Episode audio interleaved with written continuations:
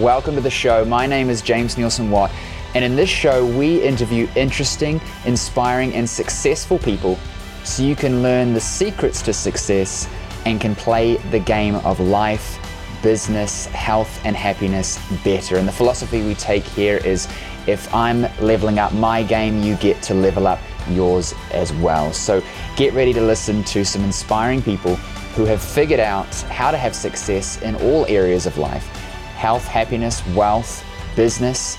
We're going to be interviewing them in this show so that you can learn the secrets to success that they share with practical advice that you can take and use today. So if you enjoy the show, please subscribe, please leave us a review, and please share it with your friends because if I can help you and you can help others, then we can help more people together and we can all level up our game together.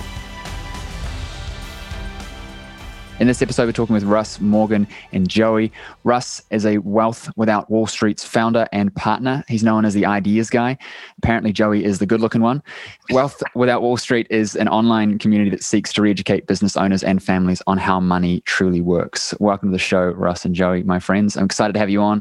We had some interesting chats pre show about some interesting cryptocurrency names, which we maybe won't mention on the show. But let's jump into it. Tell us about what you guys do and and how you got to where you are, and uh, we'll go from there. Man, thanks for having us on the show. Wealth Without Wall Street is really, I don't want to take too much of the credit because it's not necessarily me, but it's my story just in real life. And and it's it starts with a guy who was highly successful in a full commission job. I was in the mortgage business for 11 years. And during that time, in my mind, I had this idea that financial security, financial freedom, or success was increasing your income and just growing up that corporate ladder, so to speak. But when I really woke up to the the fact was that I was getting less and less time with the people and uh, the things that I love, and so it it it came to a head when I would be on vacation and I'd have my phone on my hip. And I'd have to say, hey, uh, babe, just go ahead and take the kids down to the beach. I'll be down there in just a few minutes. I got to take this call. Mm. Or, hey, y'all go ahead and check in at the restaurant. I'm just going to finish up this call. I'll meet you guys in there. And what happened is I was physically present, but never mentally present with the people that I loved. And so as the income increased, it never gave me freedom. And so I, I got, uh, became friends with Russ uh, in 2007, 2008. And by 2009, he shared with me a book and he said, Hey, by the way, I want to start referring you clients. I'm like, dude, about time. You know, we've been friends for a long time. You're finally going to start sending me referrals. Uh, he said, but you have to read this book. And he said, uh, by the way, it's $20. And I'm like, dude, that is low budget. I mean, like you could have just given me the book. I mean, are you are you on hard times here? Like you charged me 20 bucks for this stinking book? I mean, James, if you knew how literally penny picture this dude was, you knew like if I if I made him pay for it, I knew he'd read it. Otherwise, yeah, yeah, I was yeah. a little bit nervous he wouldn't. Well, I'm glad he did because I did read it, probably because I did pay for it, and um, it totally dramatically changed my perspective on money, on what financial freedom looked like, and on giving me a path to get there. And after four years of implementing some of the things that Russ and I were working on together, I, I'd seen such dramatic results. I was like, I was like compelled. I was like, dude, I got to do this full time. I need to be out there sharing this, giving people a clear path that I didn't know existed before. I'm sure there are other people like me. So that was in 2014 that I went home to my pregnant wife. Uh, she was pregnant with our fourth daughter at the time. And I told her, I said, Hey, you know how we're making over $300,000 a year and you're, you're very comfortable and all that. Yeah, I'm, I'm quitting my job. I feel compelled to go do this with Russ. And, and when I knew it was the right thing to do is when she looked at me, despite my moron, you know, comments there. And she was like, I think you should. I think you should absolutely do this mm-hmm. just without hesitation. So, anyways, that kind of launched our our working together. And um, by 2016, we had kind of come up with the name Wealth Without Wall Street and uh, walking people down the same path that I've been on. That's awesome. Yeah. That's awesome. Yeah. I mean, it's and you you know that. I mean, you, you've done that yourself, James. You've taught enough people along the way that money is is a tool, but also without a goal for that tool, um, it could be used improperly. Right, a hammer can be used to create or to destroy. And I think so often times we don't really have a goal of what we want our life to look like, and we don't have a pathway. Then even once we have the goal, to be able to achieve it, or the right people to help support us to get there. And uh, so Wealth Wall Street is what Joey said. It's like helping people just like where Joey was in life, try to break free of the bondage they've created for themselves. A lot of times in the form of a job, uh, but also it's just giving them a vision for what life could look like differently and how to create financial independence without having to wait till quote unquote retirement to achieve it. Mm. I, I, it's it's it's a really interesting topic because I spend a lot of time with my clients, especially my my mastermind clients and and my high level programs where I'm I'm sort of personally working with them. It's like they talk about wanting to grow and and make more money and and should I make this decision or that decision? And I'm like, well, well, what's what's your outcome? Like, what do you want? and they say, well, I don't really know, but I, I don't want to. And it's like they don't want to make this bad decision, but they don't know what they want. And when you don't know what you want, you haven't got a clear direction. You're kind of just doing stuff. And then naturally, the you could say like the the caveman in us or whatever is going to try and hoard. They're gonna right. you're gonna try and just collect this money and make more of it because I guess I need more of it. And this is, I think, a big problem is that we, is a lot of people, we don't understand what money is or how it works or how to use it, and we're conditioned about how to think about it which enables consumer culture and and whatever because we've got uh, whether it's governments or uh, leaders or or companies and everybody's feeding into us that hey we need to make more money and get more stuff and we never really get this happiness because we don't understand the game that we're actually playing you're playing monopoly but you're not getting how it works and you're just trying to go round and round and round to get your 200 bucks versus going hey what if i just get some properties and then just stop going around and everyone else will land on my properties and that was a big thing for me it was like i grew up broke and poor and and uh, why I like to say that is, you know, poor is poor is a mindset, broke's a situation, and it's it's hard to break that. Like I've even got it now. You know what I mean? There's still times where it's like the brain says, "Yeah, but you need it if you just had this," and it's like it's a constant effort to to unwind that conditioning uh, and I think once you free yourself of the conditioning, you actually start to understand things. The game changes. It suddenly gets easy. Suddenly, like all the weight comes off, all the baggage, all the pressure's off. It's like, huh, I'm actually already winning. Like life's great, and I probably don't need to do this, and I'm just going to do this instead. Uh, it's it's it's weird. And I've been getting into it with with cryptos and and in, uh, stocks and investing and buying assets and uh, since I've been collecting some cash during COVID times when business was really good. And I'm looking at it, but we couldn't do anything, right? So I just had all this cash piling up because I wasn't going anywhere and I wasn't doing anything. And I'm looking at it, I'm like, holy crap, like this money is worth less at the end of the year. And now yeah. countries are pumping, well, they're just changing the numbers in the, in the system, not even printing cash. They're just changing the numbers and giving everyone money, which we talked about. We'll talk about in a second as well. And it's like, my money's now worth less. What the hell? So what, what the hell am I working for? And I yeah. started to think about it, about these the, these different markets and how everything works. And it's been really interesting. It's been a really interesting journey for me, and, and I'm trying to help my clients with it. And and that's what I really want to talk about today is is just understanding what it is because most of us don't. We just collect cash and think that it has value forever, and we don't understand but, that. And I, I like what what you're saying there. There's a couple things that you mentioned. Number one, everybody else has a plan for you. So if you don't have a plan and a goal, you're just going to default to theirs and you're not going to even realize that you've done that but that's just kind of the natural way. We talk about that being the wall street mindset. You know we would say wall street has a very clear default plan for you and it doesn't include freedom for you as fast as possible. It's uh, there's actually four rules to to wall street's game. It's give me your money give it to me consistently every month on a recurring basis if possible let me hold on to it as long as possible and make it as difficult as possible to get back. Those are the mm-hmm. four ways that they have taught us, sometimes in, in ways that sound really good to us, you know, like this is to your best, but in the back of their minds, in the back of the uh, the whole deal, they're actually just increasing their coffers, so to speak. And then the second thing you mentioned, which I think is is super valuable, is that they're just adding zeros without printing actually anything. They're just literally digitally creating money out of thin air because they've taken any sort of reserve against the dollar in this case and and totally separated it. That back in the 70s right with uh, with Nixon that they they re- reduced us to this point that we're in now and it's just getting completely out of control. So yeah your dollars can, are can you becoming can you talk about that a little bit? What you what you said about Nixon and, and at that point in this this this separating talk about that a little bit Yeah, so back before 1971, and actually was a little bit before that, but 71 was the like the date everybody points to, where President Nixon came out and said we're moving off the gold standard. There was a time in the U.S., and I don't know if this was also true in other foreign countries, where a U.S. citizen couldn't actually own gold, actual real gold, because all the gold then was tied to the fiat currency, to the paper currency that was in the market. So they couldn't print dollars without having more gold. So if somebody went out and, and, and got gold somewhere else and brought it into the country, then technically they could be adjusting the reserve requirement. Well, Nixon came out and said we were going to adjust that. And no longer was the amount of gold that was in Fort Knox, uh, the places where they were holding all this gold, equal the actual dollars in currency.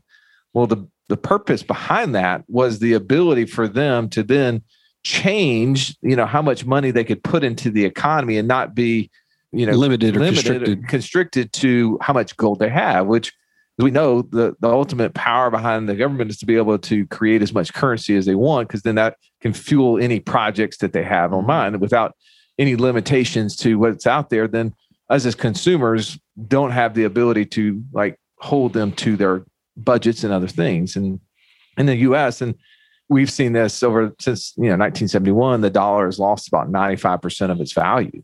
And you know, we we see that where you know the price of gasoline, price of milk, price of houses. You were talking about cryptocurrencies, you know, all these things. You can see the inflation that exists, or you can just look look at you know what the price of silver or gold is today as compared to those days, and you can see what truly inflation has done to the value of the dollar. I don't want to go too deep here because I think it's going to be we can go on forever, and I think it'd be confusing to a lot of people. But it's it's this interesting concept where what is currency? It's just a how do I put it? Why is my It's a big exchange. monopoly money? Yeah, it's an exchange, right? Like my monopoly dollars uh, are, are useless. I can't buy milk with monopoly dollars. Why? Because no one has a value to it, and there isn't this perception that there is certainty that the piece of paper that I'm holding that's monopoly compared to the US dollar actually is going to be contain the value and, and have worth to it. The only reason that dollars have worth is because we all believe they have worth and it's Right. off the back of the country, et cetera, et cetera. And so the issue with just being able to print more is, well, if you print too much, you end up with like Venezuela where you you're weighing your money to to buy stuff. Um, Right. uh, Exactly. but so they're, they're managing it, but they're trying to do it. Correct me if I'm wrong. It's kind of like I'm printing more, but I'm doing it just enough that I can get away with it without destabilizing things too much, while also keeping everyone distracted from the fact that that's all that I'm doing. So the money I'm giving you is actually worth less than what it was before I printed it, but I'm just going to hope you don't notice. Is it kind of how it is? No, it's exactly how it is. And the the more time that goes on, the less that we understand it, right? If the three of us were sitting in a you know virtual utopian world and our day's production equaled one dollar a piece, right? So there's three dollars that could then be produced for that day. And let's just assume the only consumable was bread, three loaves of bread. Well, what would be the value of the bread? It'd be one dollar. Well, here's here's the problem though with inflation. People always ask the question like, I see, you know, things get more expensive or whatever, but it's also even deeper than that. And there's a reason behind what what governments do, why they print money, and and it's actually to devalue savers. And, and as Robert Kiyosaki, somebody we follow, uh, always kind of refers to savers as losers, and here's why. If you decide, James, that you want to be a saver, like I'm not going to eat my bread today, I'm going to save my dollar. Now, tomorrow the government comes in with a helicopter and says, you know what, guys, for your day's labor, instead of having three dollars, we're going to actually produce. We're going to give you six dollars for your day's labor. So each one of you guys are going to get two dollars. Now, if if there's no other consumables, still just three loaves of bread that get uh, provided to us in our little utopian society here, then what is the price of bread? It's two dollars, mm. right? Two dollars mm. a piece. So what happened to the dollar that you saved from yesterday? Yesterday, your dollar could buy one loaf of bread. Today, your one dollar can only buy half a loaf of bread. And that's what we mm. see happening in, in the world today is that people who are trying to be savers are literally losing out on the cost of goods going up, and the government knows that. So they literally put money into the marketplace to say, "Hey, we want to prevent people from saving to spend with the the deranged mindset that somehow spending makes money because it doesn't." They think that it's going to to jump in. activate the economy by putting that much more money into circulation is going to make people spend more. So all this consumer drive is going to continue to to increase the economy. But unfortunately, what happens is, uh, as our mentor and the author of the book that we were talking about earlier said, he said, if you were to give all the money in the world equally distributed across the world within a very short amount of time. He said, even within three years, all the same money would be in the top 3% of people, and the, the other 97% would be back to normal. And that's because you've got consumers and producers, right? Exactly. If I'm producing things and everyone's going to purchase those things off me, then I'm going to collect the wealth again because you have to give me your money to get the things. So, in terms of the government wanting to inflate things to prevent savings that you're spending the money. I suppose it's like if I have a million, uh, 50 million and, and I give a dollar to 50 million people, what's going to get $50 million into the economy faster? It's everybody with a dollar because they can go and buy a bunch of stuff. Uh, and then the government's going to tax you on your sales tax. And so they're just going to recoup it. So they're wanting you to, they're stimulating the economy by saying, here's some money, go and spend it so that we all feel like we're going out and doing things and surviving and buying and whatever, but then they're just going to tax it all on all of those transactions. And then on the income, whoever's received the money. And so they're just going to get it back again. So it's really just a game of getting us to continue to to participate more than actually necessarily supporting us. No, it's yeah, it's just a, it's a game. Uh, I've, we've heard it this way and on our end, but is that when the government creates a problem, onerous taxation, right? And then they turn around and in the U.S they grant you an exception to the problem by giving you like access to a 401k or IRA that can allow you to avoid paying tax today on that dollar don't you feel at least bit uh, kind of manipulated right like mm-hmm. if the if the ultimate objective was to give you a tax break why don't they just do away with the tax that's not what they want to do kind of like what you're saying there with giving us dollars it's assuming that we want to create something but that's not really what the, the purpose is ultimately they need to spend money. And when they spend money first, that money doesn't have the inflation to it. But once it finally trickles down to us, that's where we see it. And it happens, unfortunately, it creates really malinvestment. And we've seen that in the US. We, we kind of would adhere to more of an Austrian viewpoint on economics, where really the boom and the bust can be attributed directly to what the Federal Reserve in the US is doing with interest rates and providing money to the system is that they create artificial money into the system so people make malinvestment they go invest in things because they believe that this is worth you know that they see demand in certain areas right now the the US housing market is going through the roof well ultimately people are now are building houses at, an all-time level. They're expanding houses. People are paying you know 25 50% more for houses today than they were just 3 4 years ago. Well at some point though that interest rates will rise and those people who have bought those houses won't be able to afford them or won't be able to afford the, all the other things that they were paying for. And so th- they'll have to let them go and there'll be this bust and uh, oftentimes i would get pointed toward as capitalism and greedy you know greedy people out there that had done something erroneously in that part. But really it was just the buying signals were all messed up because there was this false supply of cash and, and demand that really was built up by fake money. And i think that what comes back to is which i assume is what you guys what you guys do right? Is actually teaching people how money works so that you don't get enrolled in the game that's being played over here and you can actually participate and, and create what you want rather than going and taking your thousand bucks and buying dogecoin. It's like it's really interesting because economies they're only existing because we believe in them and there isn't necessarily an inherent actual value necessarily in it only in ones where things are being produced but it's only the production that results in the consuming that makes the economy happen. If I'm producing dirt and no one wants to buy it, then I'm not really creating anything. So you're only creating something when someone wants to buy it. And so if we all started to look at what we wanted in our lives instead of just consuming and being given more currency to go and consume with, we'd all probably be happier and more successful in our own right because we wouldn't be believing that we needed more money and they should give us this and why does the rich have all of this and I have nothing and it would change the dynamic because it's a headspace and I realized that from being broken poor and not having much and my family not having much to now being a millionaire and whatever other little dream things I wanted to tick off. And I'm realizing more and more that what got me there was how I thought about money, how I thought about my time, where I put my emphasis, and how I tried to create actual value and play the game properly. Yeah, that's a that's such a great point. And what we would say is that one of the biggest challenges that people are facing is if not the number one obstacle for people getting to freedom is that they don't have access to cash. Mm-hmm. And the reason why they don't have access to cash, it's twofold. What you just said about being a producer only comes when you have access to cash. In my mm-hmm. opinion, if you don't have access to cash, you don't feel like you can branch out and produce something. You feel like you have to go to work for somebody else or you have mm-hmm. to be in a position of just being stuck at your job.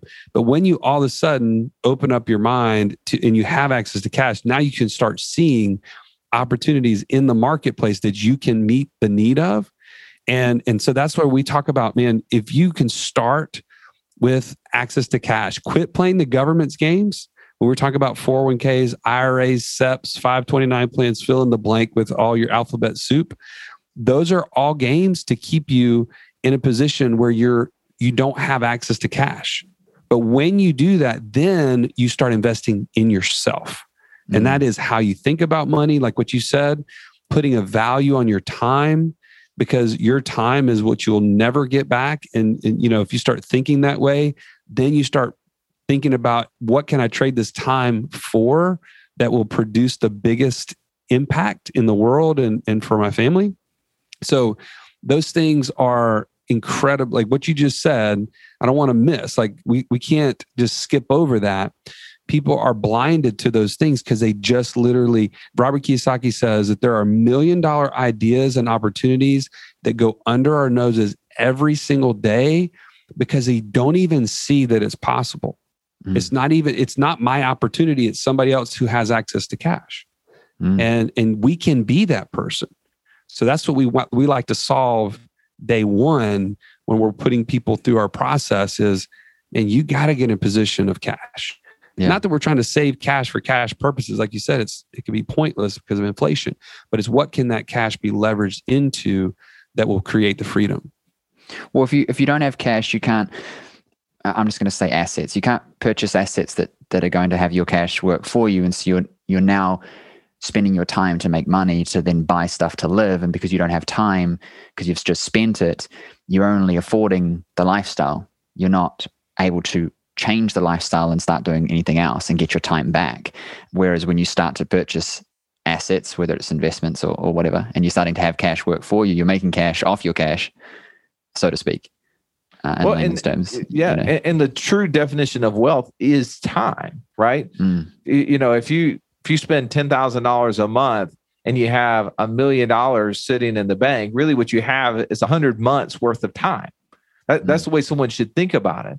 So, what you're saying is if I can take my cash and I can buy assets, and the way that we would define an asset is anything that puts cash in your pocket, right? So, sometimes people mislabel assets.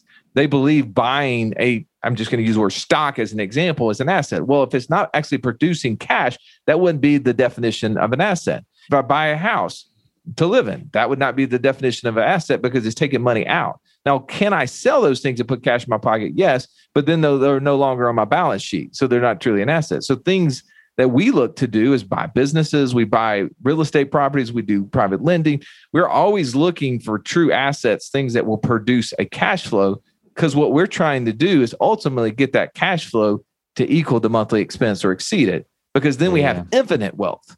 And people think of, you know, the Elon Musk of the world or the Richard Bransons of the world, whoever it is, is, these guys are infinitely wealthy because they're thinking of in like how much money do they have stored? Not that they don't have tons of money stored, but it's truly what why they're infinite wealthy is because they have more cash flow from those assets because that's mm. what they are cash flow and assets that far exceed their monthly expenses. So when you have that, you are infinitely wealthy. I don't have to have a you know a five million dollar bank account. I don't have to have a $50 million bank account in order to be wealthy. Wealth is equaled into time. So when you can create assets that are producing cash flow that exceed your monthly expenses, now you're truly wealthy. It's something that's so simple that Russ just mentioned. it just understanding that formula can be the difference maker in somebody's life. Like just the other day, Russ and I were talking to one of the members of our community, and we had him on the podcast. It hasn't even aired, but one of the things I took away from that interview is he he talked about previously to COVID, he he and his wife kind of lived paycheck to paycheck, both high earners, high commission type type roles that they both worked in. They were kind of just going through the motions of life. He mentioned he's like we just go here, we go to work, we spend the weekend off, we go this, but you're just kind of like going through the motions. He said, but I never would have known like what my goal was until I got clear on that. That this is what freedom looks like. If I can get more passive income than monthly expenses, within a year, he was just listening to our show and going through this process. He now has that process in place. He's bought his first short term rental property up in the mountains and he's now, he's like confident that within the next five years, he can replace his income just with this one strategy. And he now knows like it's all possible. And he's super confident. He went from like being lost and kind of just going through the motions, default mode, to I'm on a mission. And here's here's the kicker. His thing was he said, I never want to have to ask off to go to my kid's ball game mm-hmm. or to mm. show up to my kids he his kid was in choir or whatever to go to one of his recitals or whatever. And i'm just like that was the anchor for him that financial freedom meant he didn't have to do that ever again. Yeah that's so good. I let's step back here for a second. You said that buying for example a property that that appreciates in value but doesn't generate cash flows not an asset. What would you call that instead I, I, wouldn't. I mean, we, we don't have labeled that. I mean, I would say mm. most people would base any of those things as speculation, right? Because mm. we're we're banking on the appreciation of whatever that thing is. So when we buy real estate, and we buy real estate too, not that I don't want it to go up, not that I, you know, but I don't buy it based upon its assumed appreciation because then that yeah, would yeah. be to me very speculative. And I think most investing, at least in the US, that's happening right now is not based upon inherent value, it's based upon assumed appreciation. Mm. We are you mentioned cryptocurrency, right? A lot of times people are buying coins right now for the pure purpose of speculating on its appreciation. Now, Joey and I see some of these coins, some of the more prominent ones out there, as not necessarily a speculative investment, but as what we believe might actually be the future world currency. And so, what we see it as selling US dollars that are we know are going down in value for an asset class that we believe is going to be the future currency that we can spend. Now, mm. it's not something that we are spending today, but we are trying to find ways to get worthless dollars into something that may actually hold its value. So yeah, as yeah. we see those assets appreciating, I really believe it's more a vision of what's happening to the US dollar depreciating when we're buying it. Because um when I started getting into this world of crypto and thinking about things, and I heard the term fiat for the first time, I was like, "What the hell is that?" And then I understood it's, it's kind of like cash. I'm like, "Oh," and thinking about things differently, I was like, when I'm buying something, and my my friend does a lot of this, and I said, "Well, how much how much did you make from whatever you did when you bought X Y Z coin?" And then and he said, oh, "I got 12 Ethereum." I'm like, "What are you talking about?" EBIT? Like how much? And because my brain is conditioned that that money dollar is the measure, but right. when you start to understand, okay, well, if I'm purchasing this with a coin versus a dollar and that that coin dropped in value. So when i sold this one i got less because the coin had dropped that i got versus the us dollar versus new zealand dollar australian dollar. You start to realize that all of these things these markets are always constantly shifting. And so you don't think about when you're in your country. You're like oh us dollar i can buy milk and bread and a car and whatever. But it sometimes we don't understand that that currency's value may have dropped or risen relative to other ones. And it's when right. you start to understand the game that it doesn't have tangible value because it's a market and it's shifting that you start to think about things differently. And like you said, how can I buy things that hold value, right? That aren't constantly fluctuating. Because if I, I, for example, my programs are sold in US dollars because most of my clients are in, in the US, but I live in New Zealand. Some months are super good because the US dollar is really strong against the New Zealand dollar. Other months, not so good. And it's all relative to this relative economy of these different currencies. And I'm starting to think about things differently so that I'm averaging out better off because I'm understanding what things are holding their value well, what things are heading into the future. And the reason I asked that question about you know investments and assets and things is uh, we have properties and I've bought them because of their the the property cycle being doubling in in New Zealand every seven to ten years for the last 40, 50 years or something like that. And so I'm purchasing properties that I know are going up. But you made the good point that it's speculative and that it's not an asset because it's not producing cash. And I've never had to think about that. I've always thought about it in terms of dumping cash because I have businesses that create copious amounts of cash. And now I've just got this cash. I'm like, what do I do with it? So I purchase property because it's going to go up or it's going to hold. But now it's getting me thinking about things a bit differently about where can I put money into, for example, property that's cash flow versus. Well, and if you think about it, so gold, right?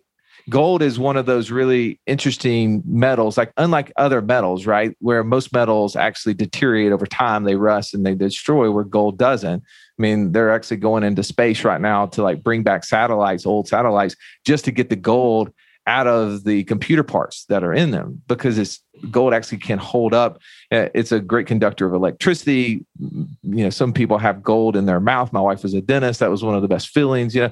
It, there's lots of properties behind gold. It holds its value.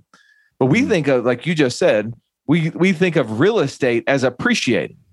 Now does does a wooden house appreciate or does it depreciate a wooden house is actually going to get worse over time. It, it just will. I mean, let my kids there and I can show you how quickly it can depreciate in value.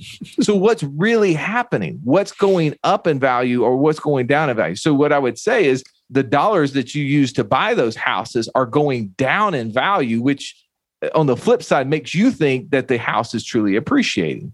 Now, I love real mm. estate because we get to actually write off a lot and for us again taxation is continuing to be the one thing that we're focused on. How do we keep more of our dollars? Because that could be one of the best strategies somebody could employ is thinking how do i keep more of my dollars? And and depreciation through real estate is a huge thing because we actually can have cash but not show a profit because we can write off a ton of stuff from real estate. And that's one of the, the things that we love about it.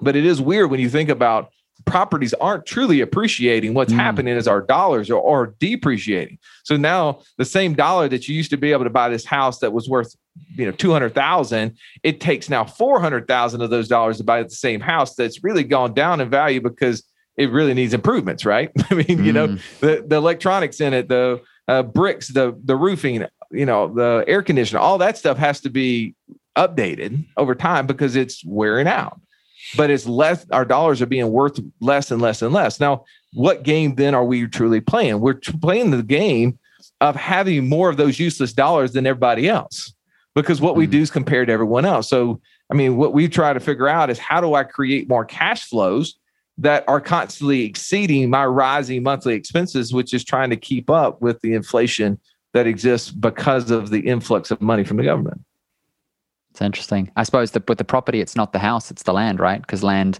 over time in areas becomes more valuable because more people want to be there and there's less of it and there's a larger population. So when you're buying the, the property, it's not the property. That's that seems to be worth more because of inflation, but the, the land is what the actual the unit, if you will, of value, just like gold. And I, I liken it to when you're talking about cryptos. So one interesting thing, and I, I'm by no means even a beginner in, in crypto, but like talking about decentralization with cryptocurrencies, meaning that governments can't just print it and make it seem like it's good and give us some and it's really actually worth less.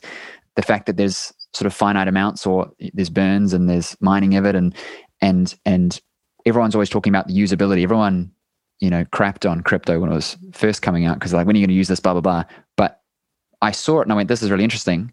And I knew nothing about it. Now I'm watching it more, I'm paying more attention to it. And I can see that it's it's it's going to replace the dollar because you can't now have people influencing it in the same way that you can with with currency.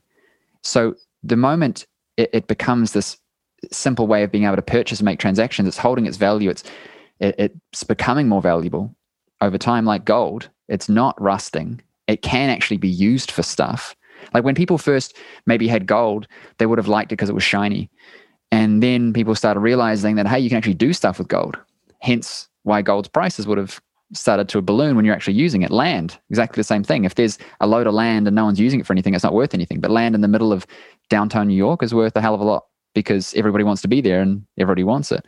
So it's interesting with cryptos like that too, I think. And the, the biggest thing for me was was yeah, understanding that your dollar is is getting more and more worthless over time. when grandma used to buy milk for 50 cents or whatever, and now we pay four bucks, it's because they've just pumped money in.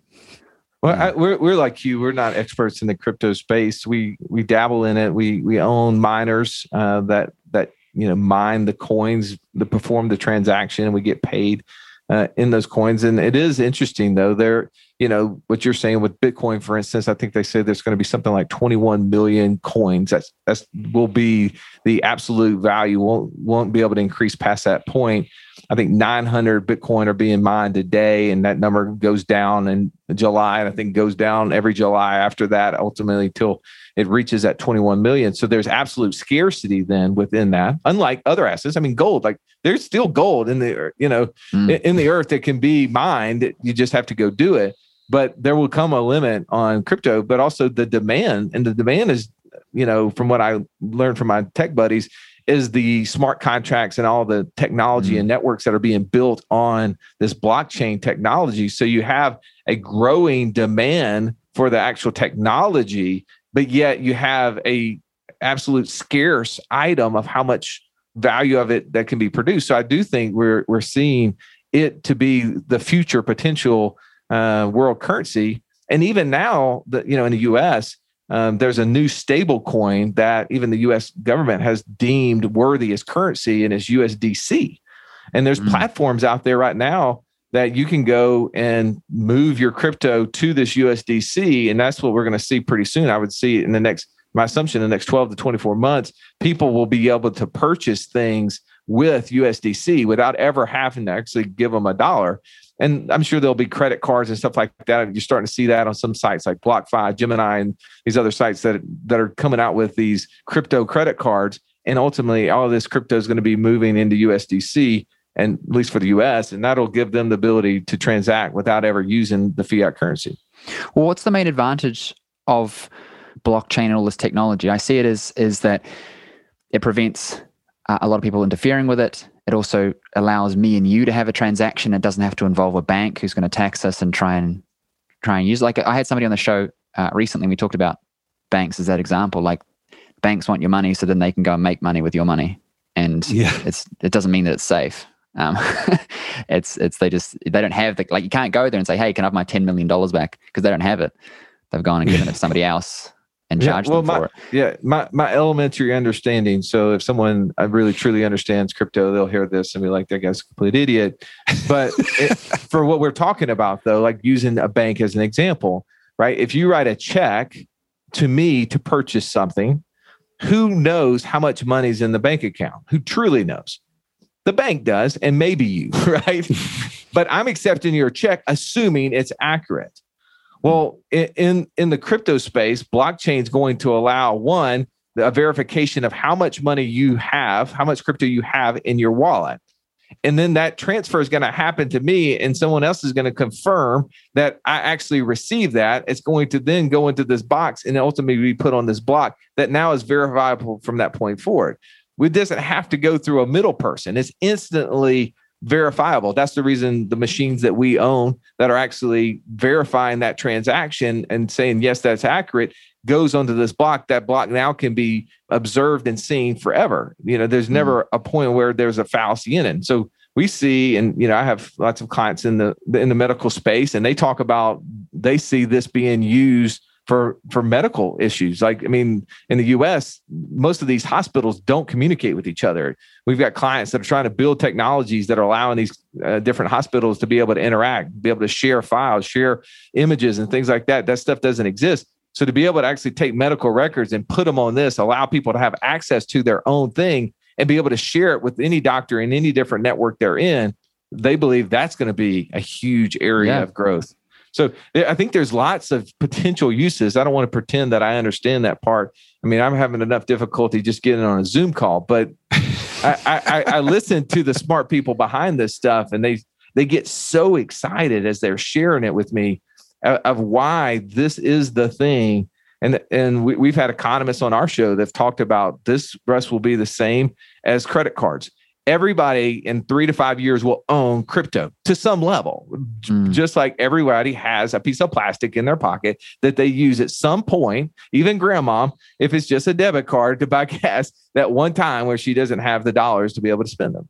I bet when credit cards came out, people were doing the exact same thing, just crapping on it. Saying How you was that? How have a was that. Russ? I know you're you're old enough to whenever those things came out. How was that, Russ? Oh man. Jokester, this guy. Because uh, my my my grandfather doesn't use plastic as he calls it, right? Yeah. He just he just doesn't get it and doesn't want to do it. And I'm like, you're so old, like. come on like you know and my kids are going to say the same thing to me it's hilarious but um what's interesting with with it for me is is is exactly that it, it, it creates this safe way of transferring information and verifying that it is what you said it is and it can't be interfered with uh, essentially. And we're seeing that with with nfts and non-fungible tokens. It's the same way. It's verifying like this is the thing. It's the for example um, gary vee talked about it uh, gary vaynerchuk with with harry potter. If this was at the time she could have made a hundred gold versions of Harry Potter that were all independently verifiable as the original. And because people love it, they all want it. And so the value of it goes up. And now there's these books that she might have sold for a hundred bucks because they're gold, and now they're ten thousand because they're collectibles. And it's like, how do you how do you verify whether it's a watch? Like I own some nice watches, and you're going to make sure that it's the right one. And Right. somebody hasn't put some fake things in it, or it's it's it's a it's a um a fake or paintings. So much money and expertise goes into making sure these are the real deal. With blockchain technology, they're they're doing that immediately, and so you know that it is the thing. Somebody sold what sixty nine million dollars for an NFT. There's the first tweet is an NFT now. I think people are doing NFT drops. Gary Vee did an NFT drop. Um, Jake Paul did. I don't know if you guys saw that. Do you know what I'm talking about with Jake Paul? Mm-mm. I, I, I saw Gary YouTuber. Vee just uh, did his thing. I didn't see Jake Paul. No. So Jake Paul, for, for everyone who doesn't realize, was the is the YouTuber who turns who's turned boxer and Yeah. knocked out Ben Askren, and everybody hates him. But it's hilarious because he's just gaming the system and, and he's occupying the minds of these people just rent free, and he's making millions. He had top ten pay per view fight of all time was Jake Paul versus Ben Askren, and this kid can now do whatever the hell he wants. It's amazing. But anyway, he he created NFTs for that fight.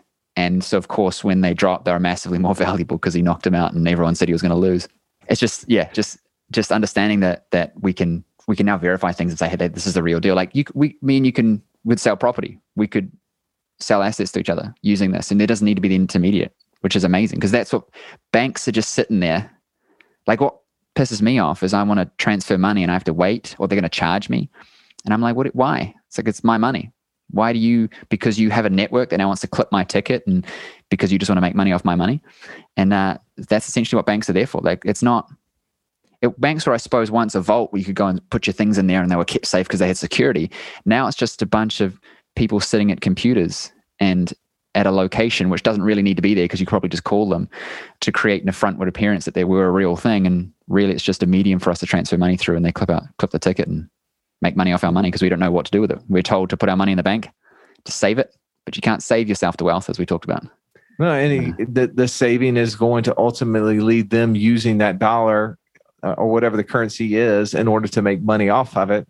They're going to teach you uh, to save it, but they're going to do the exact opposite. They're not saving it; they're putting it to work. I mean, just like you teach people how to be producers in their business, we need to teach people how to be producers with their money. And the money working as hard or harder than you are then gives you true wealth, which is we already defined as time. And all of this starts by being on podcasts like this, listening to shows like this, educating yourself, reading books. Mm. I was writing a card to one of my nephews who was just graduating. And, and I told him, like, this is where learning actually just now starts. Like, Mm. you know, you're, you're finishing school, but that's actually the start of education. It's Mm. not not to believe that you have any information that you need now for the rest of your life, because most of the learning I've done happened way after I left school. And we we have the opportunity to continue to learn, to be uh, producers, to create, and look around at the world, find out what the value um, is needed, where where there's a an opportunity, and fill it, and and money will follow value, and that's kind of what you're doing with this podcast. I love it. because you you start to realize that institutional learning you can't possibly be learning what's actually relevant right now because to teach it in an institution means it has to it just takes time and so what you're learning is not really what's going on and I think especially in schooling, and so you're right. It's like when you you know when you leave school, your learning begins because now you're up to date. It's the same thing when I'm I'm trying to teach my clients and I'm trying to teach my kids. It's like what's happening right now, and let's learn let's participate in this. And so with my little boy, it, it starts with little things like uh, I, have been teaching him to say, I'm like, more value, more. And he goes, more value, more money. And I'm like, more money, more. And he goes, more money, more fun. And I said, um, so, so more value, more. And he goes, more value, more fun. And I'm like trying to get him to understand the game. And that's the money is the intermediate between allowing you to do what you want to do and have what you want to have and solve 99% of problems. And it all comes from your ability to to understand and create value, not just have a job and work for somebody else who's creating value or put your money in a bank because they've told you that they're going to help you save your money. And it's like they're just going to go and spend your money.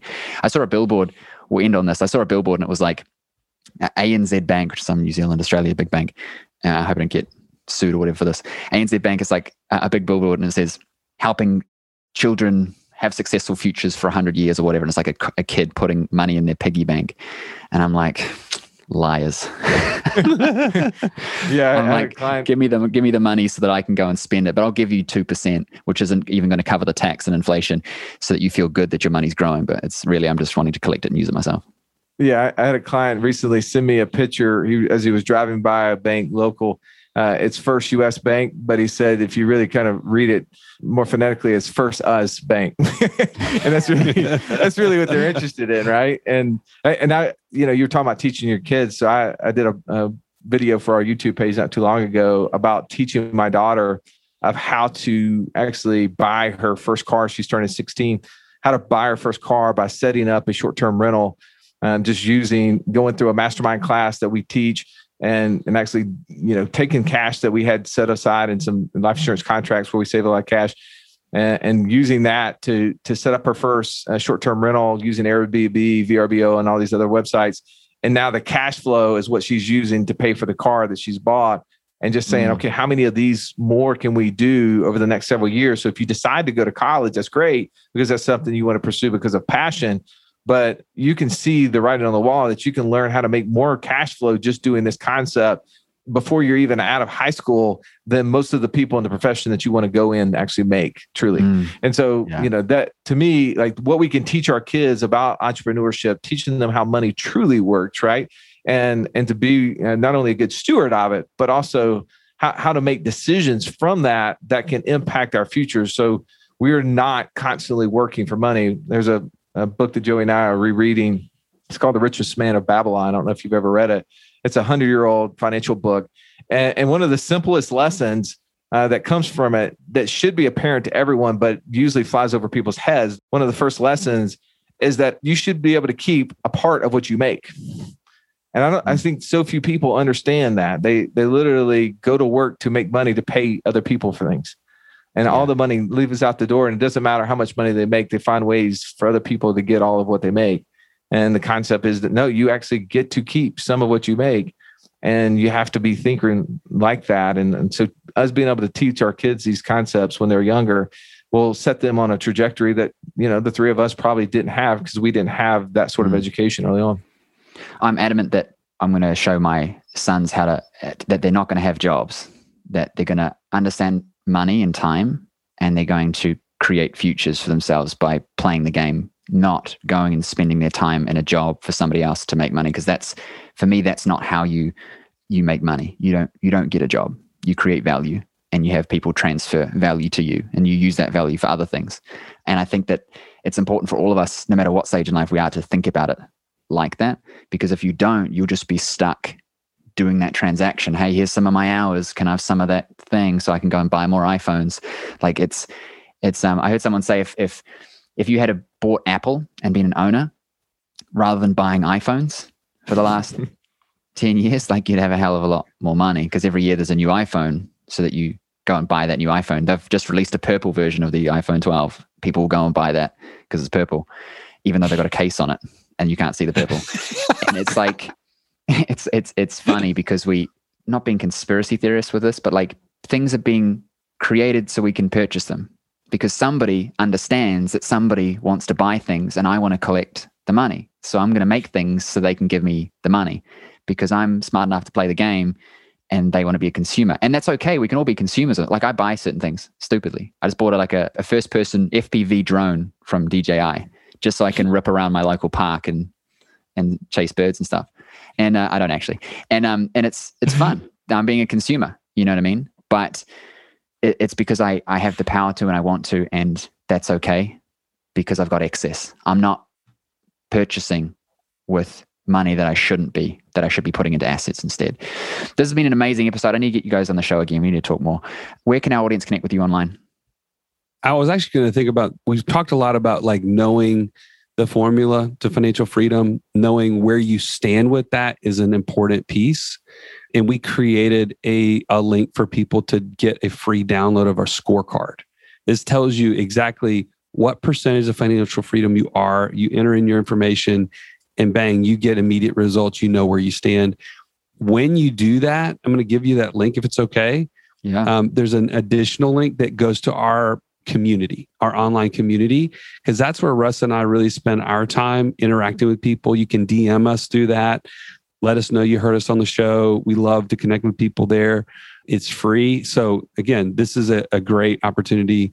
We don't really hang out a ton on social media because we get distracted with cat memes and other things. But uh, but our app is our, our own native app. So we stay on there a good bit. If you go to wealthwithoutwallstreet.com forward slash scorecard, you get the scorecard and access to the community and um, we'd love to connect with you there. So it's wealthwithoutwallstreet.com forward slash scorecard. My team will make sure that there's a reference in the show notes for everyone to check that out. I de- definitely recommend that, that everyone listening goes and does that and starts thinking about their money a bit differently and understanding the game that we're in. We're all playing Monopoly, and some of us realize that you got to get hotels, and others are just wanting to go past go and get cash and buy iPhones that are purple. You guys take care. This is awesome. And uh, we'll definitely get you back on the show. I had heaps of fun. You guys take care.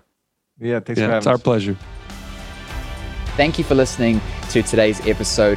Everything shared will be in the description of the episode, so you can go and grab that. Now, if you enjoyed the show and you want to listen to more, please subscribe because every week we're releasing new episodes with inspiring people, successful people, so you can level up your game. So, subscribe and also leave us a review. We'd love to hear feedback about the show and your thoughts and opinions there as well.